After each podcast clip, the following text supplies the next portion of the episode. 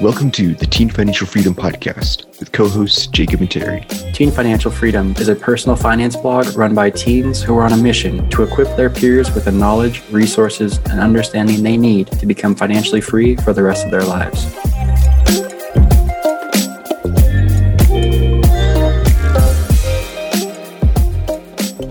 Hey guys, welcome to the fourth episode of our series on the top 10 favorite blog posts that we've written on the Teen Financial Freedom blog.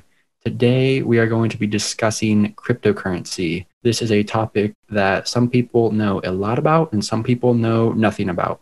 I'm probably somewhere in the middle. I obviously am a part of this finance blog, so I know a little about cryptocurrency, but I don't know a whole ton. And so Terry comes from a different background and he knows a lot more about cryptocurrency than I do. And so we thought that it would be kind of a cool thing if we kind of interviewed Terry and asked him a couple different questions um, explaining crypto. So that way I can learn, but you guys can also learn alongside me if you're unfamiliar with crypto. So with that, Terry, do you want to give us just a brief description or definition of how you would describe crypto to someone who's never heard of it before? I'll give my best shot. There's still people a thousand times smarter than me trying to figure out the best definition for this in the simplest way. But I would just describe it as it's a store of value, which essentially means it's just a currency or it's like a digital gold. It's a store of value that is completely digital and completely decentralized which means that there's like nothing physical that you can tie it to. It's not like a dollar bill that you can hold in your hands, but it's also completely decentralized, which means that no single person, company, government, or entity controls it. So it's just like we, the people, the people who have the software on their computers are the ones who collectively run Bitcoin, run crypto. And it was invented back in 2008 slash 2009 by a guy named Satoshi Nakamoto. And actually, we don't even know if he was a guy. We don't even know if he was a one person or a team of people or a girl. His identity is completely unknown. People, he just went by the username Satoshi Nakamoto as he started designing and writing the crypto code, like the uh, blockchain Bitcoin code. And then he launched it about 12 years ago, I think it was, and just gathered some help, gathered some people to help him run it. And since then, it's just kind of grown on its own. One last note on Satoshi is that like I think it was in 2011 maybe. I don't know if my date's right. But like some point a couple years ago he just went radio silent. So he stayed for like the first three or four years and was helping develop the Bitcoin network and all the code behind it. So since then we haven't really heard anything from him. He just disappeared. It's kind of bizarre honestly. But at the wonder Bitcoin really. Is just that it's decentralized to run on its own. Yeah. So isn't a satoshi like if a penny is to a dollar isn't like a satoshi like a sub currency or, or a smaller aspect of a bitcoin? Is that right or am i completely off? That's exactly right. There's obviously the one bitcoin which everyone's heard of a bitcoin. But if i'm not mistaken a satoshi is 100 millionth of a bitcoin. Oh wow. Uh, so there's like 100 million satoshis inside one bitcoin okay and i think it's how it's split up huh. okay Yeah. and so let's talk a bit more about how it's decentralized. I mean, obviously, like the US dollar is created and sort of maintained by the US, but how exactly can this work if there's like nobody behind it? Like, how, how can it even function as a currency? That's, that's a good question. Um, so, right now, I think, I believe the Fed controls our currency. So, they're the one controlling how much is being printed and how frequently and honestly, to be completely like, just to be honest, a lot of the US's currency is digital. So only a small fraction of it is actually physical dollars. Um, there's a lot behind the scenes that is just completely uh, digital. So, I mean, that helped me when I was learning about crypto is that Bitcoin and some of the other cryptos aren't as scary as it seems when you think about the fact that like we're already sort of nearly a fully cashless society. Bitcoin, though itself, some people look at it and say like it'll never succeed because it's like too expensive or too inefficient, in which they're looking at it as replacing the dollar itself, which wouldn't really make sense. It's not quite that's what it's designed for. It's more of a digital gold. There are other, other cryptos that have come out to be spent as like a, a day-to-day currency. Bitcoin itself is more of a long-term store of value. It's like a, a digital gold. The way it can run though is that written in the code is that there will only ever exist 21 million bitcoins, never a single one more than that.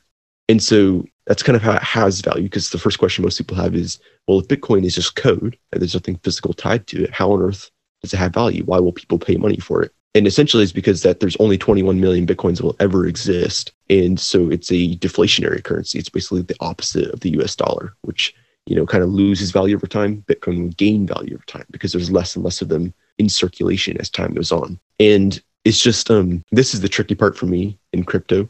How does it run? A lot of it is just in the code, and there's people who are full-time crypto developers that would know a lot more about this and I ended up doing some research of my own to try to figure it out. But it is so complicated. It is very, very in depth.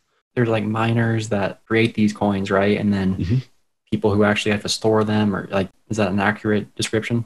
So, for example, if I sent you a half of Bitcoin right now, that would go, that would be broadcasted to the network. It would be written down as like a ledger. Um, so basically, I would broadcast the fact that I'm sending Jacob half of a Bitcoin, and it would be written down that I'm doing this.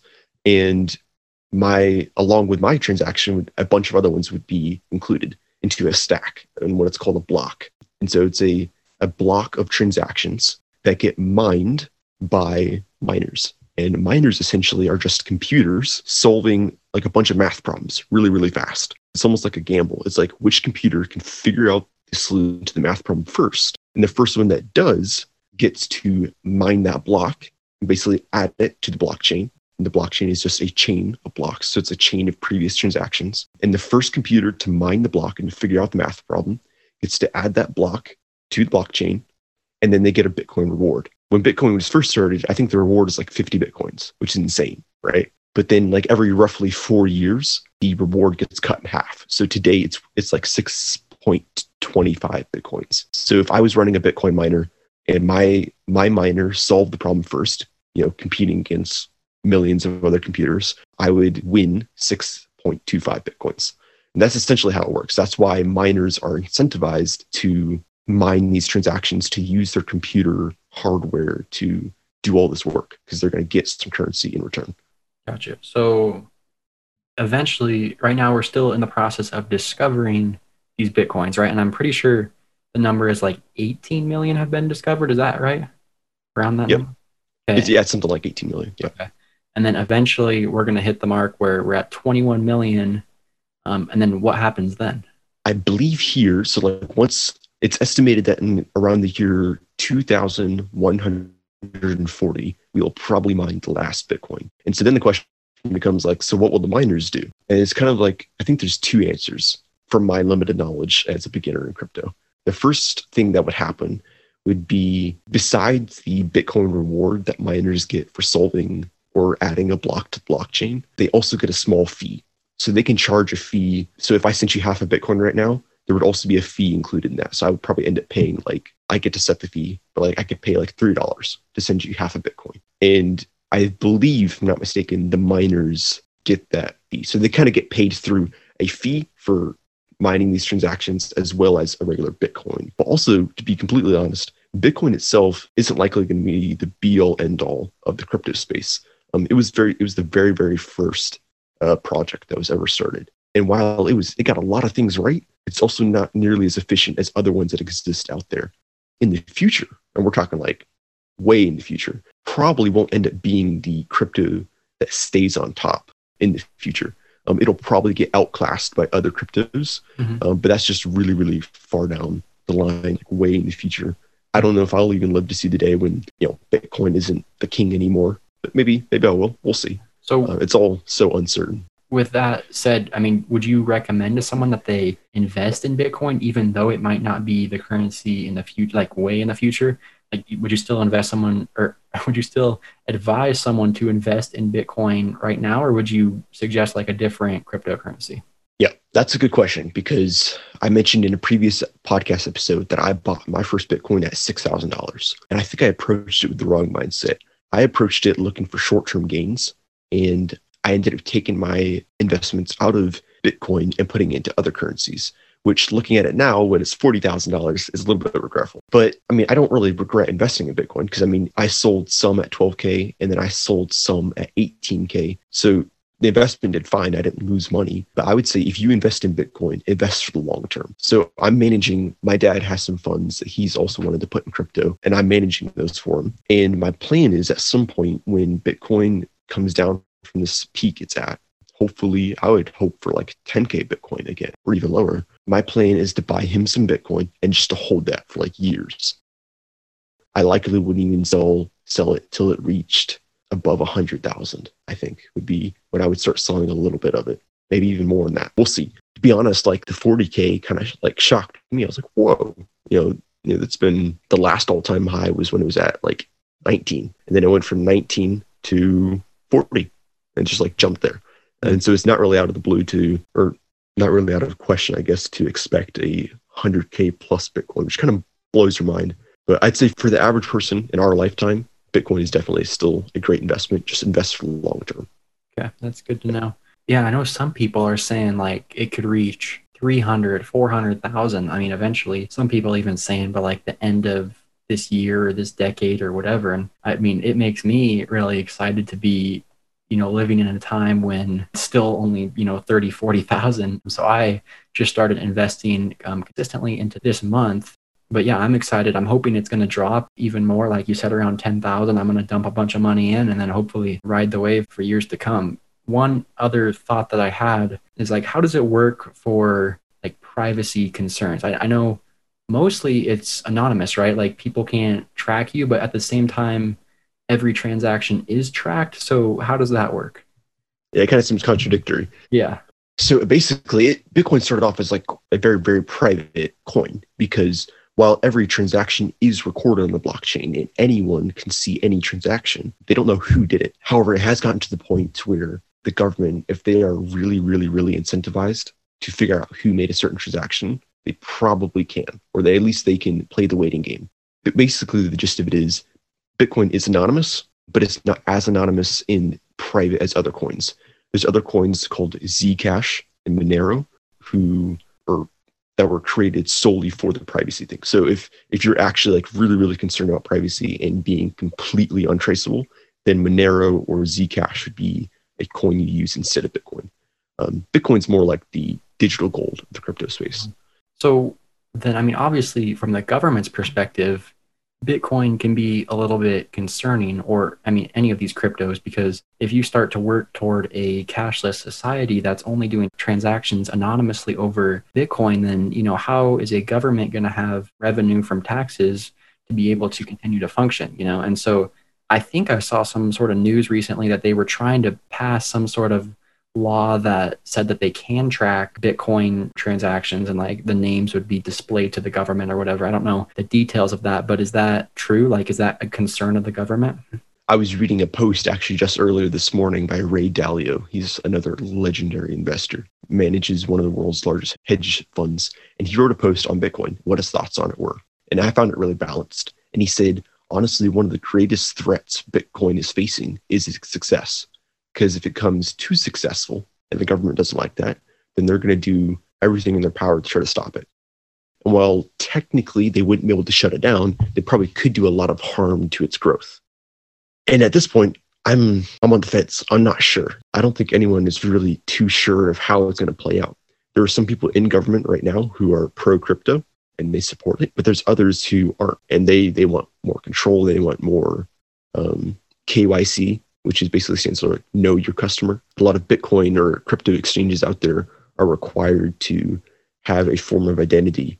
Um, like Coinbase now, if you go to set up an account with them, they need your name, your address, I think the last four of your social, and your date of birth. Um, so they're required by the government to have some information on people who sign up for accounts. I think if that government legislation you were talking about went through, basically what they would be required to do is track using the information that they have when you sign up for a Coinbase account or something like that. They would be required to track like who you sent money to and where. And that's the gist of it. And so it would basically take away some of the privacy of Bitcoin itself.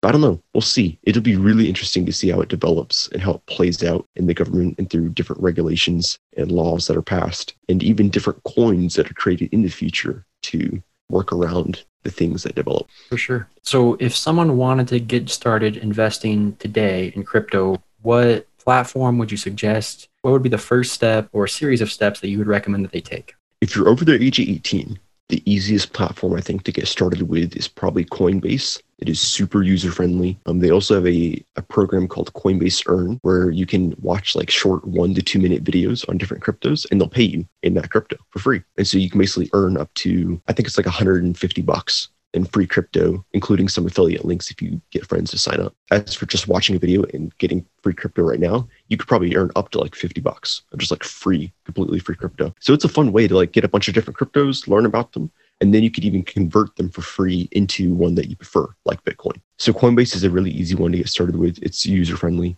I guess crypto maximalists which are kind of like crypto purists in a sense, don't really like Coinbase for the fact that their fees are a little higher you don't control, like you don't truly own the cryptos on the platform. So, like for example, not to go off into a rabbit trail, but there was exchange called Mount Gox a couple years back. But in reality, if their security is good, it is fairly secure. I wouldn't really bet on Coinbase going under like that, but I wouldn't rule it out either because not a lot of people thought that would happen to Mount Gox. So Coinbase is a great one to get started with for beginners, especially. But if you're under the age 18, your best chance would be to would probably be to either have a parent create a Coinbase account for you or to use an app like Binance or Abra. I actually haven't used Abra or Binance to turn my cash, like my US dollars, into crypto. I usually buy my crypto on Coinbase and then send it to a different wallet. But Binance, Abra, and Coinbase are three great places to get started to look into buying uh, buying some crypto. Cool. And are there any other thoughts or things that people need to know about crypto? I guess I would just say start small, don't be overwhelmed. I've been studying the space, I've been kind of reading up on it and stuff for two or three years, and I still know only a fraction there is to know, only aware of a fraction. And the thing about Bitcoin and crypto is that as a user, you don't have to know how it all works. Because, like me, I can use Bitcoin, I can invest in it, I can buy it, I can transfer it around, send it to friends but I don't have to know all the nitty gritty of how Bitcoin itself works. And you can dive into it, but it is complicated. Like there's a lot of code and stuff that like I don't even understand. So it is overwhelming. Don't get overwhelmed. Start small, take it slow. You can start with an app like Coinbase and get some free crypto just to play around with and figure out how this all works. I would say the one last thing I want to leave with you guys is just be extremely, extremely aware that there's so many horror stories here with crypto, the whole reason people are so attracted to it is because that when you buy it and you hold the keys to a wallet, it is truly yours. No one can take it from you. So, for example, right now, the wallet, or sorry, the um, the crypto I'm holding is in a ledger, and I actually have it right here with me. I'll show Jacob on the Zoom call. You guys won't be able to see it through the podcast. But the ledger wallet that I hold my crypto in is mine. Like no one can touch it. No one can take that away from me. Basically, when you set up a wallet, you're going to get this like 12 to 24 word phrase and that's that's basically the keys to your wallet. Whoever controls that owns the crypto, and that's what I'm just trying to emphasize. Is if you lose that, you've lost your money. If you send that to someone you don't know, they can steal it. And essentially, the only thing to remember with with crypto is that when you're holding in a wallet and you're holding those keys, don't send that anyone online. Recently, Ledger, which is the physical wallet I use for my crypto, Ledger got hacked, and a bunch of their a bunch of their users' information, like their names and physical addresses and emails got hacked. And so I started getting a bunch of spam emails saying your ledger is compromised. Put in your 12 or 24 word keys or your, your phrase to update your ledger. And that's absolutely a scam. Don't fall for those things. Don't send your keys to anyone online. I honestly wouldn't even recommend sending it to people you know online. If it falls into the wrong hands whatsoever, you lose it. It's gone. So nada. That would be the only thing I would say. But if you use like an app like Coinbase, you don't have to worry about that. Yeah, that was all very informative. So thank you for sharing. Hope you guys enjoyed interview with Terry. Um, if you have more questions, feel free to head over to our blog and check out our contact page. We have a contact form on there, and you could also email us. And then, you know, Terry or I or somebody else can enter respond to your email if you have any other questions about Coinbase, or you can always just research it online as well. I hope you guys learned something from this. If you did, let us know. And with that, we'll catch you later.